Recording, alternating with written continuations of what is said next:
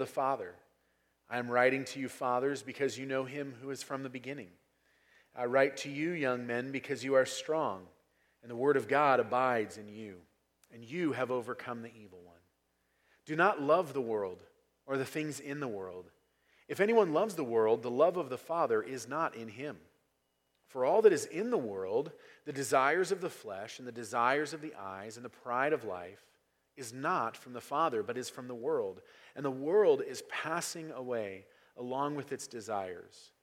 But whoever does the will of God abides forever.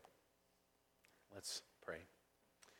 Heavenly Father, we pray this morning that you would give us, as a church and individually as members of this body here, godly ambitions. Lord, that our desires would match your desires, that our wants would match your wants, that our hopes and dreams would match yours, and that what we desire would be godly and of eternal value. Lord, we want to pray not only for ourselves this morning, but we want to pray for Crazy Love Church. We pray that you would give them godly ambitions. We pray that you would give them and us faithfulness, faithfulness to your word, faithfulness to your plan, uh, faithfulness to sound doctrine that would shape what we believe and what we do and how we represent you in the world. Lord, we pray for our anonymous missionaries. We are grateful that they are homegrown and we have had the privilege of sending them out, but we keep them for their safety anonymous, Lord. Uh, but we, th- we thank you for the praises that they have expressed to us, Lord. We thank you that uh, their visas are in hand, and as we prayed for that, you supplied that, not only for them, but others of our missions partners as well. As hard as those are to come by right now, you have provided those, Lord. We thank you uh, that they see your spirit at work in the translators who, uh, who are spending time in your word and translating your word. We thank you for that, Lord. We thank you uh, for uh, the, the translation work that continues even amidst difficulties right now, and, and for the 15 students who are studying your word. Lord, we pray with them as they have asked us to for their health and safety and protection, and for the protection of those who are working uh, with them as COVID increases where they are. Lord, we pray that your spirit would continue to be at work in the translators and, and would continue to do great things in and among them.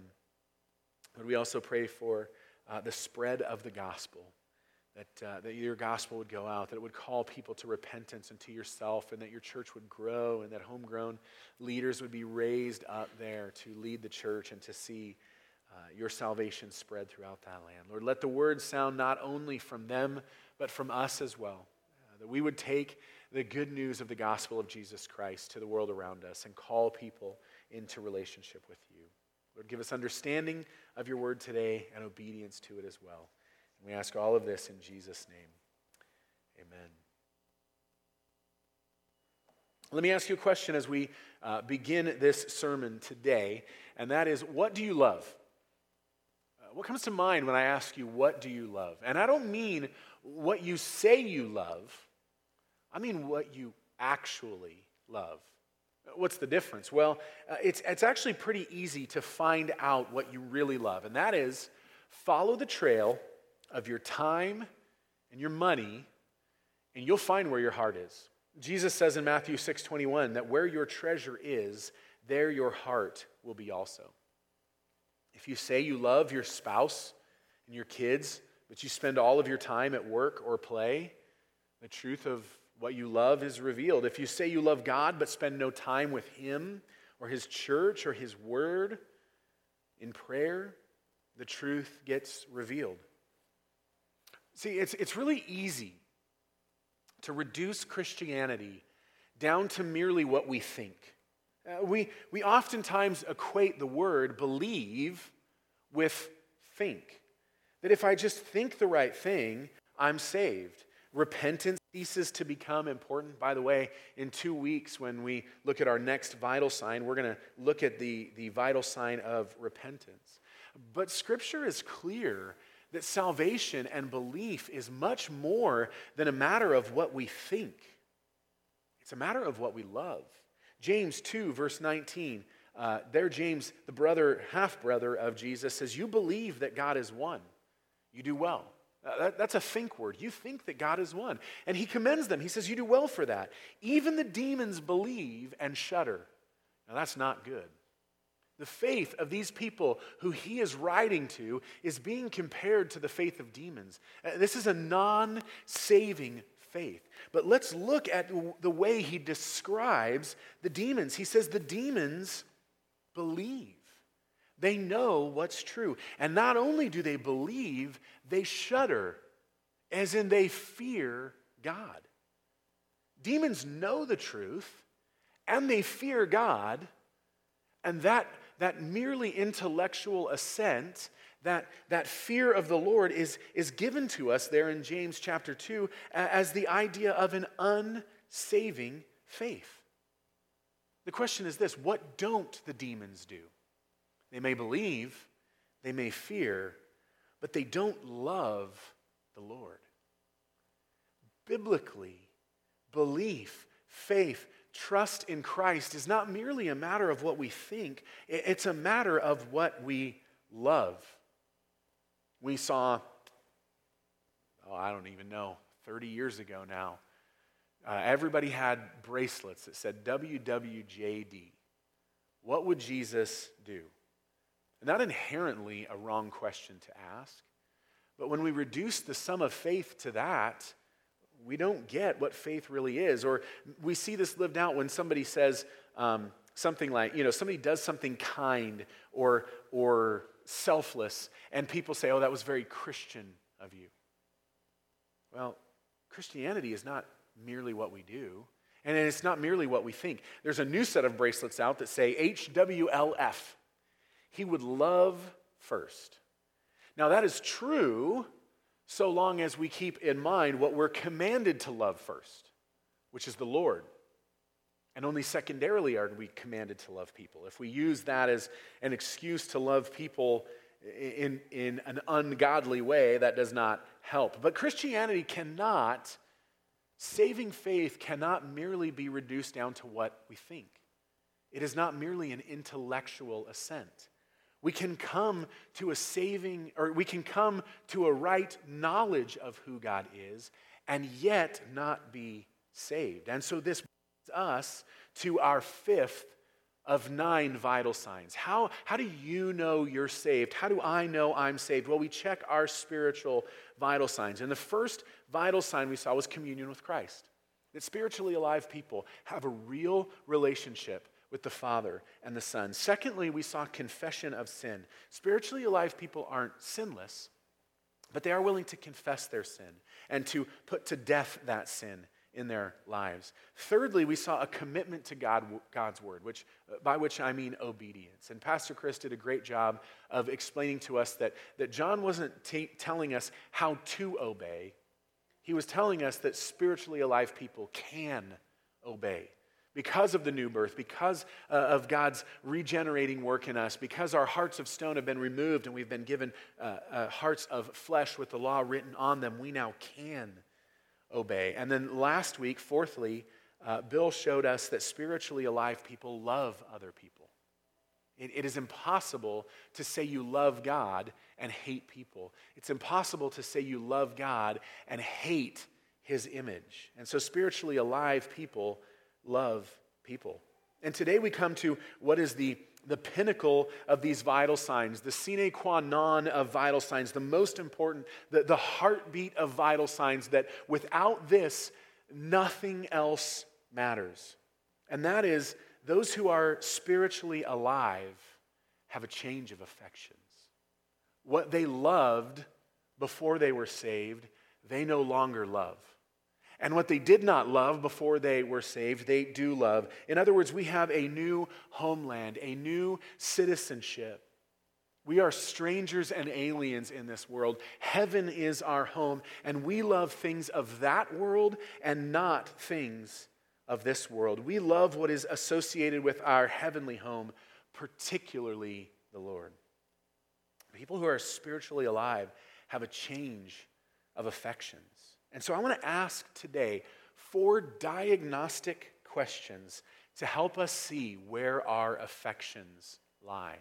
Four diagnostic questions to help us see where our affections lie. Number one, to what family do I belong?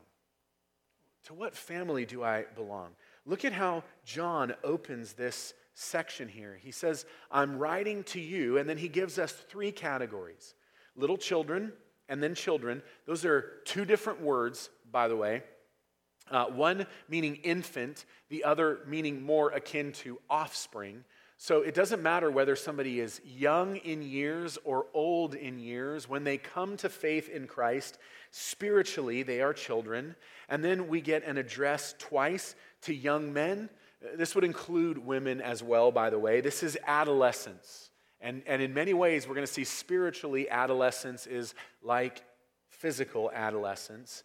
And then also to fathers, to, uh, to, and this would include not only fathers and mothers, but spiritual grandchildren, those who reproduce themselves. But notice these, that these are all family terms. What family do I belong to? Now, infant believers, they have just come to know the Lord. And so in verse uh, 13, we see, I write to you, children, because you know the Father. They've met the Father. They know who He is. They have very little knowledge of who He is, maybe, but they know Him. Um, Howard Hendricks wrote an excellent book called uh, Living by the Book. And it's these teeny tiny little chapters that step by step help you study and read the Bible for yourself. It's a wonderful resource. I would commend it to everybody. But I think it's in that book. I've read more than one book that he wrote. But he talks about his favorite prayer ever. And that was a new believer joined one of his Bible studies. Somebody who I think he had the privilege of, of leading to the Lord. And he came to this first Bible study like he's been a believer for less than a week. And Howard Hendricks says it's my favorite prayer I ever heard. I'm going to use the word Doug because it's the first thing that comes to my mind. But he, his prayer went something like this Lord, this is Doug. Um, I met you last week, and I just want you to know that I really, really love you. That is the favorite prayer of a towering scholar from Dallas Theological Seminary. And because it's pure and simple, and there's joy and excitement around life. I love it when babies are around. I love it when babies cry in church because it means they're here. Like, we just love grandparents, right? Eh, we've all seen the pictures and the videos where grandparents just come to life when they get to hold their grandchildren. There is something exciting and enthusiastic and wonderful about new life and, and, new spiritual life as well. And they don't know much, but they know the Father and they know, verse 12, their sins are forgiven. And there's just something exciting about that. Then, then there's spiritual adolescence. There's young men and young women. Now, I remember being an adolescent in terms of years. I remember thinking that I could care for myself, that I didn't need people, that I could provide.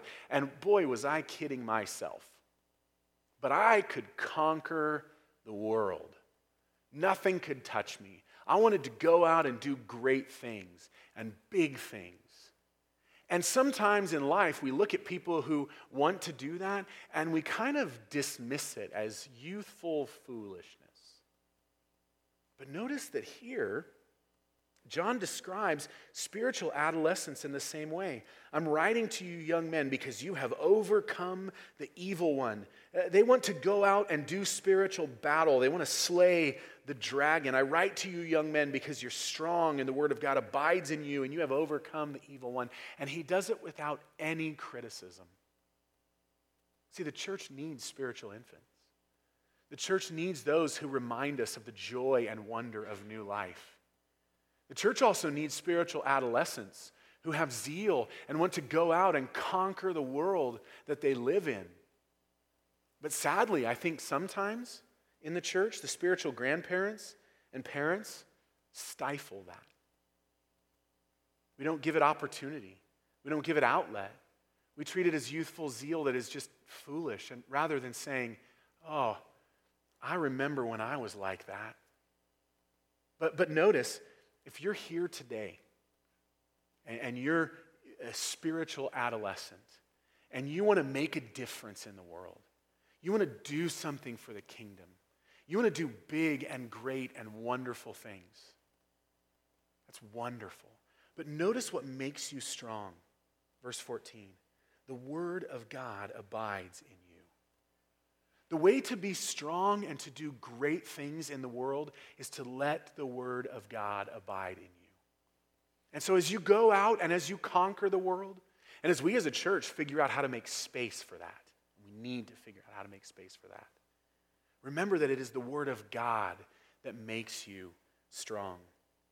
John Calvin said, Zeal without doctrine is like a sword in the hands of a lunatic. Spiritual zeal without the Word of God is foolish. And so we want zeal, but we want zeal that, that contains truth as well. And then, thirdly, he addresses spiritual parents and grandparents. These are people who, who, who have two things Number one, they have a mature faith. Notice that they don't just know the Father. Both descriptions here is that they know Him who is from the beginning. This is a much deeper knowledge of who the Lord is. This is years spent in the Word. It's the Word that makes youth strong, it's the Word that makes spiritual grandparents know him who is from the beginning. There is a deeper and more steadfast and abiding knowledge of, of who God is. But spiritually, parents and grandparents have reproduced. They have introduced people to Jesus. They have made spiritual children. They are investing in spiritual grandchildren. They are discipling. And I want to offer a word of caution here, and then I want to lay a big challenge on us as a church. The word of caution is this equally as dangerous as zeal without doctrine is doctrine without zeal. If it's dangerous to be zealous to make an impact for God without knowing His Word, it's just as dangerous to know His Word and make no impact on the world. In fact, I think what we should find as we understand God's word is that, that, that those churches that are marked by older generations being involved in the church, and, and that's us, right? Let's just be honest for a minute.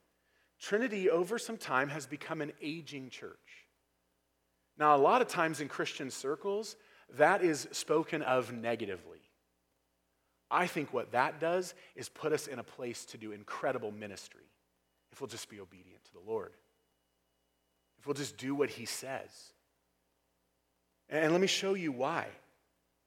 Because I think what we see is that spiritual fathers and grandfathers, uh, mothers and grandmothers, churches who tend to be on the older side, should have the most thriving children's ministries and youth ministries.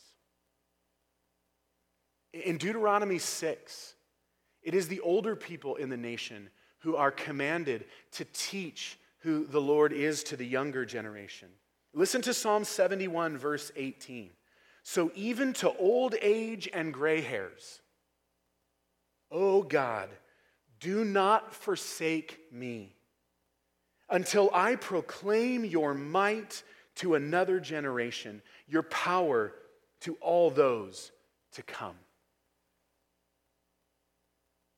If, if you have gray hair, or should have gray hair and don't, whether that's naturally or from a box, is your concern that you might consume Bible doctrine or that you might pass it along to a generation yet to come? Churches with elderly people in them should be the most thriving children's and youth ministries there are. But if we can be honest about ourselves for a moment, our children's ministries workers have no substitutes. We can't staff a nursery for two services. And I love it when people bring their children in the service, but there's also room for a nursery for younger kids. In Nehemiah 8, when Ezra is teaching the nation the law, the, the scribe Ezra is teaching the nation, uh, only those who could understand were present. That means that those who were too young to understand were receiving childcare somewhere else. They were, they were in the Hebrew nursery. Awana is struggling to figure out how to get staffed. Youth ministry does not have enough workers. When, when congregations who are marked by gray hair don't have children's ministry and youth ministry workers, there must be an element of disobedience present. Titus chapter 2, verses 1 through 7. But as for you, teach what accords with sound doctrine. Older men are to be sober minded, dignified, self controlled, sound in faith, in love, and in steadfastness. Older women, likewise, in other words, bearing the same attributes, are to be reverent in behavior, not slanderers or slaves to much wine. They, that is, older women, are to teach what is good and so train the young women to love their husbands and children. The older women in the church are to invest in the younger women in the church and children. Now, uh, verse 5 to be self controlled, pure, working at home, kind, and submissive to their own husbands, that the word of God may not be reviled. Verse 6 likewise, in the same manner, urge the young men to be self controlled. In other words, in the exact same fashion, older men are to urge the younger men to be self controlled. Show yourself in all respects to be a model of good works, and in your teaching, show integrity and dignity. From Deuteronomy 6 at the beginning of Scripture to Psalms in the middle to Titus at the end, the older generations are commanded by God's design to invest in the younger generations, those yet to come. We can't just be consumers. It's, it's primarily older people who sit in here and then go to an ABF. I don't love the fact that our adult Bible classes are empty, but I would love to see them emptied of our older generation for the sake of investing in the younger generation, the generation yet to come, the future of the church, the present of the church as well. The reason I say the future is because not that children aren't the church now, children are the church now. But, but in Psalm 78, he, he prays that God would leave him to invest in a generation yet to come. The reality is this. Well, let me, let me back up for a second and say, I, I know what some of you might be thinking because I hear it over and over again. Young people don't want to spend time with me. Oh, yes, they do.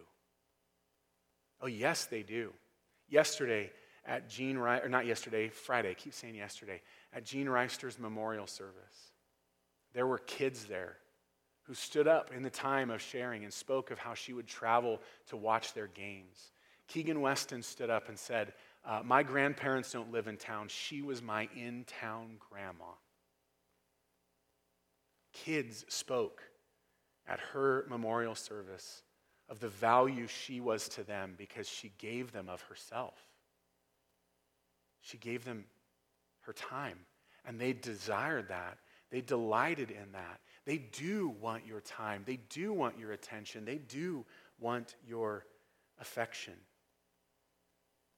The reality is this, though, that every age and stage needs each other. Infants need cared for by parents. And no matter how much they think otherwise, adolescents are desperately in need of their parents' care and investment and, and, and even protection and provision while they go out and conquer the world around them. We've got to be a church that has a place for every age and stage of, of, of life. We need, we need the wisdom and knowledge of, of those who know Him who is from the beginning. We need the zeal of those who want to go out and conquer the world. And we need the excitement and joy that surrounds the new life of those who have just met the Father but know their sins are forgiven.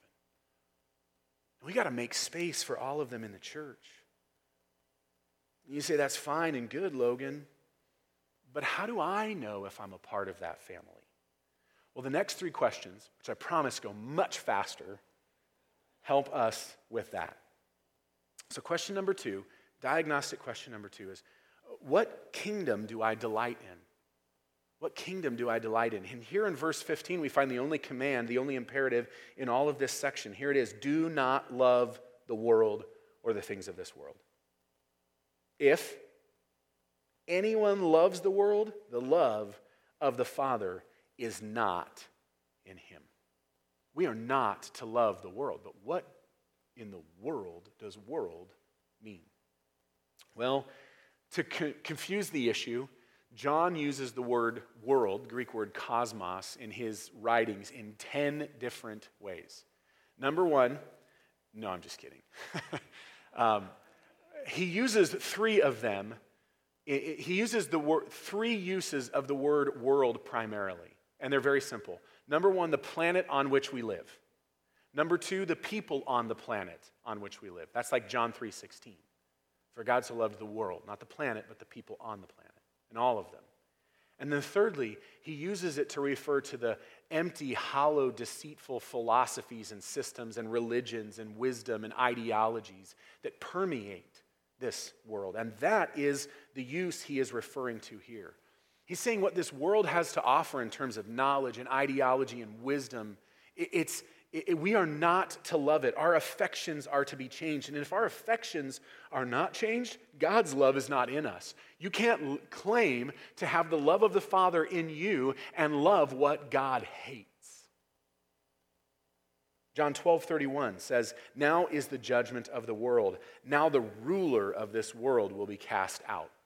By God's permission, he is sovereign over all things. He has allowed Satan to be the ruler of this world. We see this illustrated for us in Ephesians 2 1 through 3. And you were dead in the trespasses and sins in which you once walked, following the course of this world, following the prince of the power of the air, the spirit that is now at work in the sons of disobedience. Among whom, among the sons of disobedience, we all once lived in the passions of our flesh, carrying out the desires of the body and mind, and were by nature children of wrath like the rest of mankind. Make no mistake, God is the sovereign ruler of all things but he has allowed Satan to usurp control. And everything this, this world loves and values, it's not from God. But here's a, a secondary test to see where your affections lie. When the world's values for marriage, sexuality, gender roles, uh, who defines people, when the world's values collide with Scripture, do you see Scripture as antiquated, old, out of touch, needing updated? Whose, whose kingdom do you allow to speak truth into you at that point? Or, or what, here's another question what are you able to entertain yourself with? If we can't love what God hates, uh, did the anti Bible, anti Christian, anti God agenda of the handmaid's tale make it into your queue?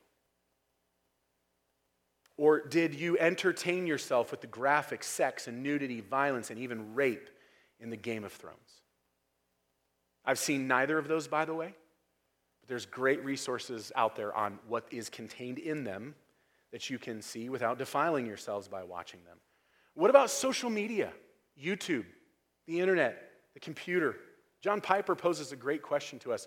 What if we, in the morning when we woke up, turned to our Bibles like we turn to our smartphones? What do you work for? Not who do you work for, what do you work for? Do you work to gain a bigger portfolio, newer truck, better vacations, camp trailer, more time off, more whatever, all while neglecting the poor, the church, and missions? Follow the trail of your time, money, and entertainment and you will find what kingdom you delight yourself in. Thirdly, do I see the source of the world's systems? We've kind of already addressed this, and so I'm not going to linger here. But John 12 and Ephesians 2 have already shown us that Satan is at the helm of this world. Do we see the source of the world's systems? Verse 16 For all that is in the world, the desires of the flesh, Netflix, Hulu, YouTube, great at feeding these. The desires of the flesh, the desires of the eyes, pride of life. It's not from the Father, but it's from the world. Do you see the source of the world's systems? Ecclesiastes is also helpful here. Solomon is very clear at the beginning of the book that he sought significance and satisfaction in everything the world has to offer. And in the end, he said it's as futile as trying to catch the wind. These verses are clear. What, this verse in 1 John, but these other verses are clear that the source of this world and everything it has to offer is Satan. 1 Peter 5 8 tells us what Satan's desire for us is as well. There, Peter says, Be sober minded, be watchful. Your adversary, the devil, prowls around like a roaring lion, seeking someone to devour. Satan's primary aim is to devour you, to consume you, to destroy you, to drag you down to hell with him. Why? Because he hates God. And therefore, he hates those who are created in God's image. The world doesn't offer anything good for you. Oh, it offers things that may feel good for a moment, but it will ultimately leave you miserable. Contrast that to God's kingdom, by the way. Ephesians 5 2. Walk in love, as Christ loved us and gave himself up for us, fragrant offering and sacrifice to God. Galatians 2:20 I have been crucified with Christ. It is no longer I who live, but Christ who lives in me. And the life I now live in the flesh, I live by faith in the Son of God who loved me and gave himself up for me. Satan wants to destroy you. That's his kingdom. Jesus was willingly destroyed so that you might have life. That's his kingdom. Jesus didn't come asking what he could get. He came offering to give, to give to you and me, to give to the Father, to be obedient, not to destroy, not to steal or kill, but to give life. Yeah, Satan's kingdom offers fleeting pleasures as it's described in Hebrews. But ultimately, it's all destructive and will consume and destroy you. Jesus willingly took on our destruction for sin so that he could give us life. That's his kingdom. Do you see the source of the world's systems? And lastly, do you understand the futility of the world? Do you understand the futility of the world? Look at verse 17. And the world is passing away. It's going to disappear. It's going to be undone. It's going to be rolled up like a scroll. God's going to undo everything He made, along with its desires. But whoever does the will of God abides forever. The world is futile, it leads to hell. It is here to destroy you. You can do nothing of significance. You cannot be saved and be a spiritual children and know the Father in your forgiveness. You cannot conquer the world and make a big difference in the world you live in. And you cannot be a spiritual father by investing and pursuing in the world's values. There are only three things that are eternal God, His Word, and people. That's it. That's the only way to make a significant and eternal investment. Everything else is just striving after win. Jesus asked an excellent question in Mark 8:36. What does it profit a man to gain the world and forfeit his soul? The answer is nothing. There is nothing to be gained in the world. Nothing. Rather, as this verse in 1 John shows us, we are to do the will of the Father. What is the will of the Father? I think John has in mind John 6:40 as he writes this verse. John 6:40, same author says, and quoting Jesus says, "This is the will of my Father, that everyone who looks on the Son and believes in him should have eternal life, and I will raise him up on the last day." What is the will of the Father here in 1 John? It is that we would believe. But this is not merely intellectual assent. Mind you, it's, it's our affections. This belief is, is a heart and head word. We no longer love the world and the things in the world. We love the things of our next kingdom, our real kingdom, our true kingdom. The rich young ruler illustrates this so well. He comes to Jesus and he knows who Jesus is and what he has to offer.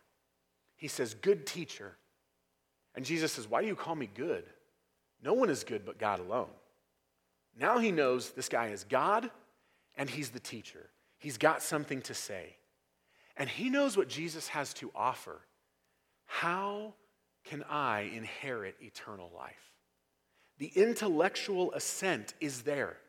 He knows who Jesus is, and he knows what Jesus has to offer. And Jesus hits him right in the affections. He says, Give, take everything you have, sell it, give it to the poor, and follow me. He, he called the rich young ruler to have a change of affections.